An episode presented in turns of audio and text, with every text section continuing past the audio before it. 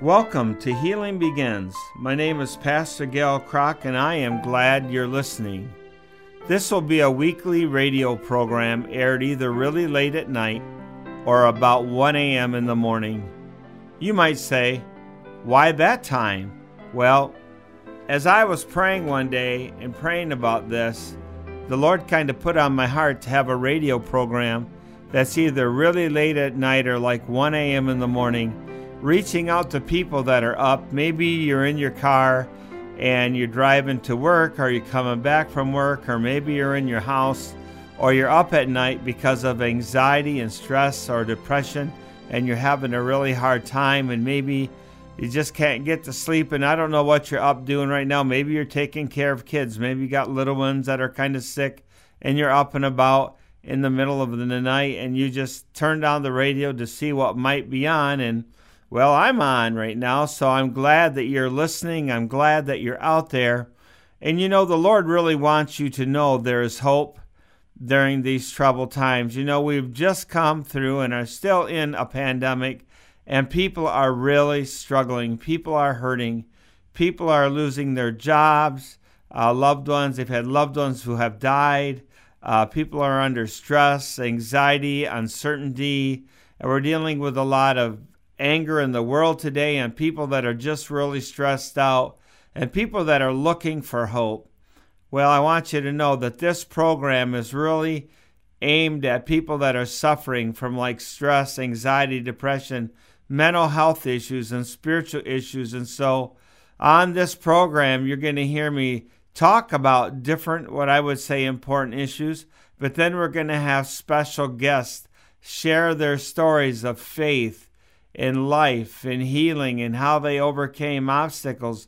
So I'm hoping that this will be a really encouragement to you. And today, I just wanted to come on tonight and just introduce myself to you, who I am, where I'm from, and kind of my life a little bit, give you my life story. And I grew up in a little town called Diamond Springs.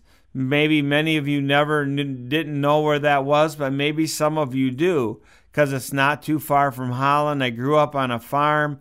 My dad raised feeder pigs. We had a 40 acre farm, and he also worked at the Hamilton Farm Bureau and he drove Bach feed truck. He also worked for a ready mix company there in Hamilton for a number of years. So he was a hard working farmer. And I remember growing up, the thing that my dad would worry about, and we often would worry about, we had a, a farm and there was a lot of sand. And so when we would uh, plant corn, he would be worried about if, if we'd get enough rain to meet the crops because the crops were very important to my dad because it really the farm needed to be a success because we didn't have a lot of money. Even though i didn't know it we didn't have a lot of money and but we always had food to eat food on the table. We never went without. And so i'm so grateful for my my dad and mom that were very hard workers. And so you know, I never thought when I was growing up that I would be called into the ministry or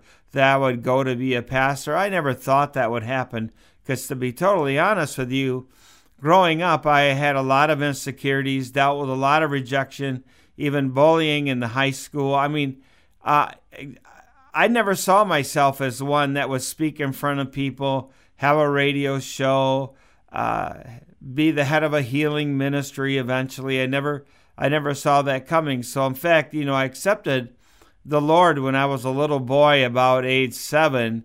See, and uh, I grew up in a home and I had a grandma, and she was very influential in my life. And grandma was constantly praying for me day and night. And so, grandma was a big influence. So, in my younger years, I was living for God, serving for God, and yet very insecure. You know, I was that boy at church that bugged you all the time because I talked too much or I was at the, the door handing out bulletins to people coming in. Now, that probably shows my age because you don't have people handing out bulletins at the church door today. You know, nowadays you hardly ever get a bulletin when you go in church. And so I was that kid greeting people, talking to people, wanting to be with people.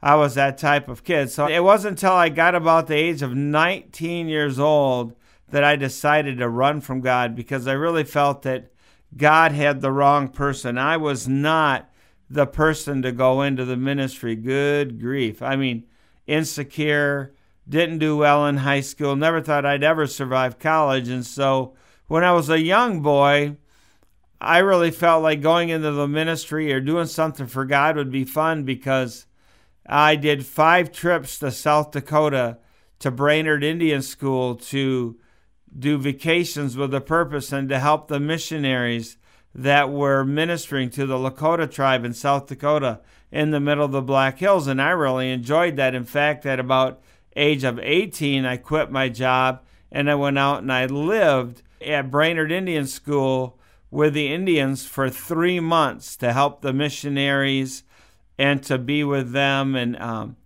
and uh, that was just a very impactful time because I saw a different side of Christianity. I met Daryl New Plenty Stars, who would eventually become like my Indian dad because I helped him so much. He made me a part of his family, and he really taught me about my authority in Christ and not to be afraid of demonic spirits and stuff like that. So, spent time with the Indians, and then later on, at age 19, after a skiing accident back on the farm where I was laid up, for like three months. I couldn't do much. I decided that I would run from God, that I did not want to do what God was calling me to do because I thought God had the wrong person. I didn't think that I could really do it. You know what I'm saying? And uh, so I ran from God and uh, tried to get away from Him. But the only problem is, I had a grandma who was praying for me. She had a rocking chair and she had a big Bible and she knew how to use it and she would pray and rock and pray and rock and pray and rock and and I'd never get away with a single thing. Grandma would always be there to talk to me, to try to get me to come back to God. And one day I remember I went into uh, Hastings camp meeting where we would go for family camp every year. And uh, Grandma always attended, and Mom always brought us to the Wesleyan campgrounds. And I remember one one service, Grandma was sitting up near the front, and there was a lot of people in church that day. And uh, Grandma was a little hard of hearing, and I was sitting not too far in back of her. And during the altar call, she turned around and her eyes hit mine, and I knew I was in trouble. She walked up that aisle, grabbed me by the arm, yelling out, Don't you want to get saved? Don't you want to get saved? I was so embarrassed as Grandma drug me to the altar, made me kneel, and was praying over me, and blah, blah, blah. And you know what? What I learned from that when I was all done, the next time I would come into church, I sat a long ways away from Grandma so she couldn't get a hold of me. You know, and it wasn't until 1985 that I actually rededicated my heart to the Lord and I told Jesus, I will go where you want me to go. I'll do what you want me to do. I'll say what you want me to say, but I only have one condition. I want what I see in the book of Acts. I don't, that's the type of Christianity that I want to see. So after I had prayed and rededicated my life to the Lord at the altar, it was at a Hastings camp meeting once again. But this time it was my choice to come back to God. I said, Well, the Lord, if you want me to go into the ministry, you've got to sell my car. I had a nice blue Berlinetta Camaro, and I said, You got to sell it without me advertising it. And I know how much money I want for it. So one day I was in a restaurant in Hamilton, and a young lady walked up to me and she says, Oh, by the way, I like your car. I want to buy it. And when I told her the price I wanted for the car, she bought it. No questions asked. Now I was down to an old beater. The fenders flapped in the wind when I would drive it, an old Chevy Impala. And now the only thing left is I didn't have money for college. What would I do? What would I do for money for college? And so one day I was in church and this really tall man come up to talk to me and he said, "Hello, Gail. My name is Jim." And he said, um, I heard that you don't have money for college. And I said, Yeah. And he goes, Would you like to come over to my house and talk with me and my wife? And I said, Sure. And so at that time, he lived at Sunset Bluffs, and I took my old fender flapping um, Impala, and I was driving up to Sunset Bluffs to this car. The only problem was I wanted to see where I could hide it. He lived in a really nice neighborhood and I had a really junky car. It's kind of funny. So I drove up and uh, told them my testimony, what I what I wanted to do for the Lord, and they listened and they invited me to come back for 2 weeks and I came back 2 weeks later and they had made a decision that if I would work during the summer, they would help pay for my Bible college. Well, I was stunned because they were willing to write out a check, take care of the costs. And I remember saying to Jim, What what if I fail? What if I don't make it? What if I go up there and totally flunk out? He said, Well, I didn't give the money to you, I gave the money to God. And so I remember boarding a bus for Canada. That's where I was going to Bible college and thinking, God, are you really sure you got the right guy here? I mean, what if I get up there and fail and crash and burn, you know, and don't do well? And but I did well in school, and I went to Bible college, and I I got a degree in religion, and uh, was up there in Bible college for four years, working in Canada. I started a new youth group in Canada with kids that were coming to the park to play soccer. I had a great time in Bible college, and actually graduated with over a 3.0 grade point average, which was good for me, seeing that I barely got a C average in high school. So I did really well in college, and then, um, yeah, I took I took a church, my first church in Kalamazoo, Michigan, at a Wesleyan church. Um, and the interesting dynamic in all this and being in the Wesleyan church is in uh, 1984 I had visited a charismatic Mennonite church in Goshen, Indiana called Communion Mennonite, where I was baptized in the Holy Spirit and filled with the Holy Spirit, and then went to, to Wesleyan College being baptized in the Holy Spirit and believing in the gifts of the Spirit and different things like that. And, uh, and was going through college and then went out to be a pastor. Uh, was my first church. I was the pastor of evangelism and discipleship and uh, just a little ways into the time being at that church, my senior pastor decided to resign. I was just newly married, and he resigned, which means we all needed to resign. And we went out to pastor our first church in Battle Creek. It was a Wesleyan church at that time. And I was pastoring in the Wesleyan church and then pastored in the Assemblies of God. And then after a while, I just told the Lord, I said, Lord, I want something more than being a pastor. I'm kind of bored at being a pastor, the same 40 people day in, day out. Now, there's nothing wrong with pastoring 40 people day in, and day out, but I wanted something more. And then I remember I was at uh, Borgess Hospital walking down the hallway in Kalamazoo and felt the Lord say to me, Go in the chaplain's office and ask for a job. So I went in and I spoke to the head of pastoral care at that time. It was a nun, and she took me back to her office and had a three hour conversation with me. And at the end of our conversation, which was actually a very good conversation, uh, she said, Go to HR department and tell them that I've hired you, that I'm going to bring you on staff. You'll have two second shifts a week, and you'll carry a pager, and you just go wherever your pager tells you to go so I didn't get a lot of like advanced training for this job. And so I remember on my first shift, she gave me my pager and she said, Now, eighth floor to cardio, seventh floor is neuro, sixth floor is babies, third floor is cancer, first floor is psychiatrics. Now, there probably will n- never be nothing go wrong tonight. You'll probably have an easy night. Just um, good luck tonight. And then she left. She's no more than five minutes out of the building, and my pager goes, doot, doot, doot, doot, doot, code zero, eighth floor. Now that means there is a life threatening situation. Someone is in a critical state between life and death, and my job was to go to the eighth floor and help the family. So I get to the eighth floor, I introduce myself to the family. I'm in that room maybe six, seven minutes, and my pager goes off again. There is another code, but this time it's on the seventh floor ICU. So I go down to the seventh floor and I help that family, and I get about six, seven minutes into that, and my pager goes off again. It's a third code, and this time it's on the sixth floor. And I thought, oh no, sixth floor is babies.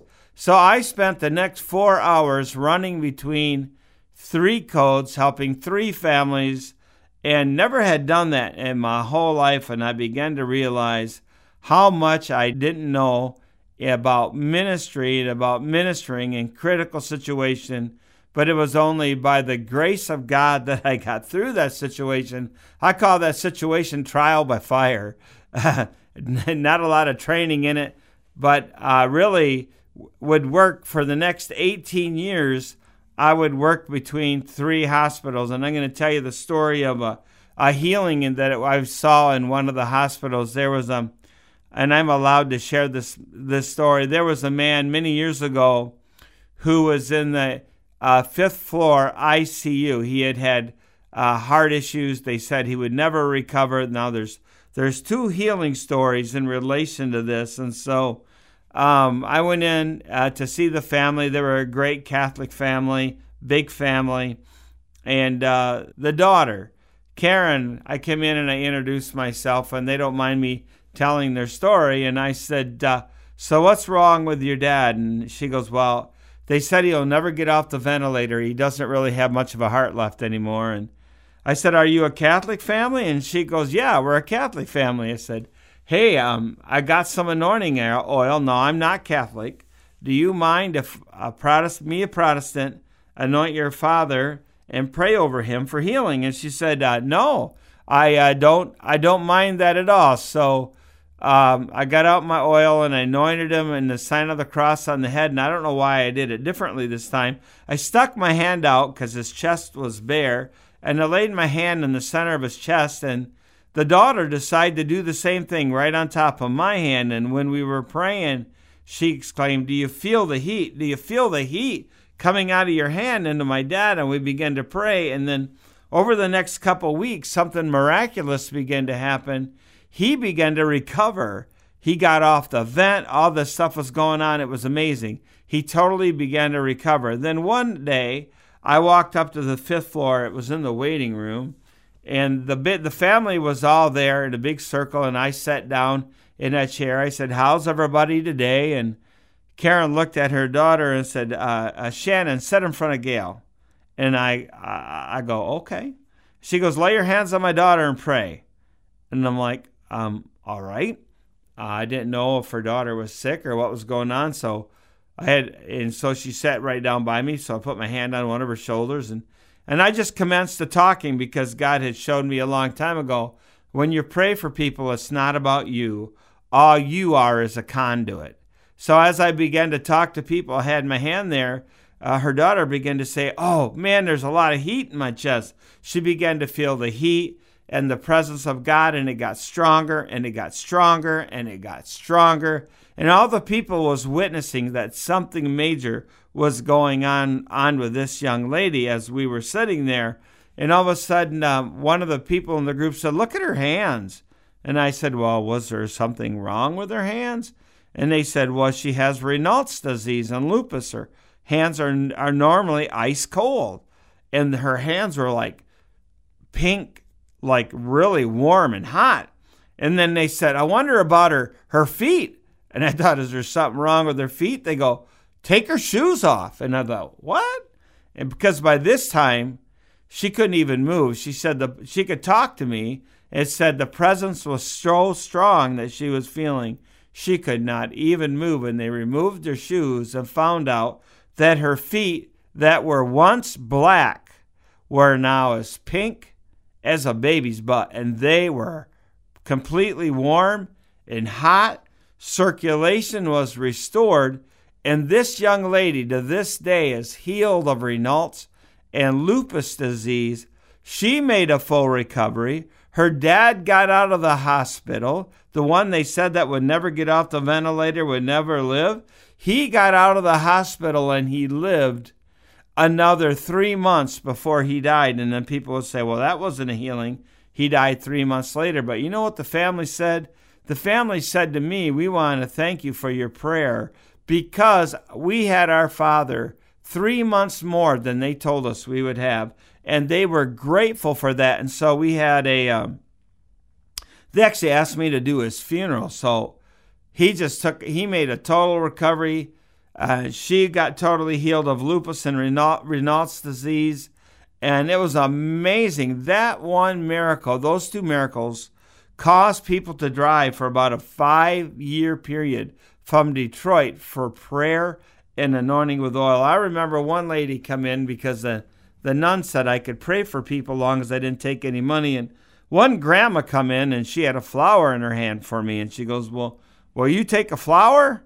I said, Sure, I'll take a flower. I said, What's wrong? She says, I've got to see that brace on my knee. My knee is all swollen up. I got this brace on my knee and, and, and it's awful. And so I said, Sure, come on over here. So she's standing by me, and I said, In the name of Jesus, and my hand touched her knee, and the brace fell off. She goes, Thank you. Have a great day. And she walked out.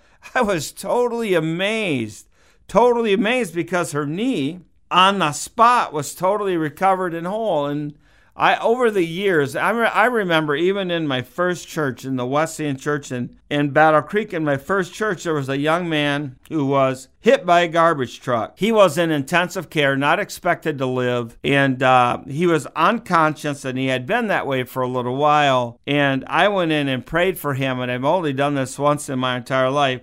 I told his mom, I feel led to pray.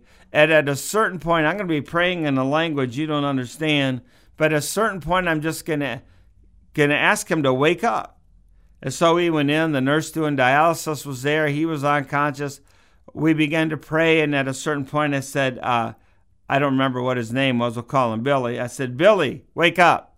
In the name of Jesus. He snapped his eyes open, reached out his hand to me. I said, Do you know the Lord? And he said, No. And he prayed with me, received Christ, and he went back out. He fell, he went back unconscious. But then the next day, he totally woke up and so he just totally recovered so my my life through the years have all about been seeing other people healed not just physically but but spiritually speaking in the area of the soul the healing of the soul wounds and that's what I do now as executive director of spiritual care consultants we have a team and we work with people and we help people and it's at no cost and we we help them find healing and freedom in the name of Jesus. And so we've seen many people transformed over the years from spiritual issues that were impacting their physical wellness.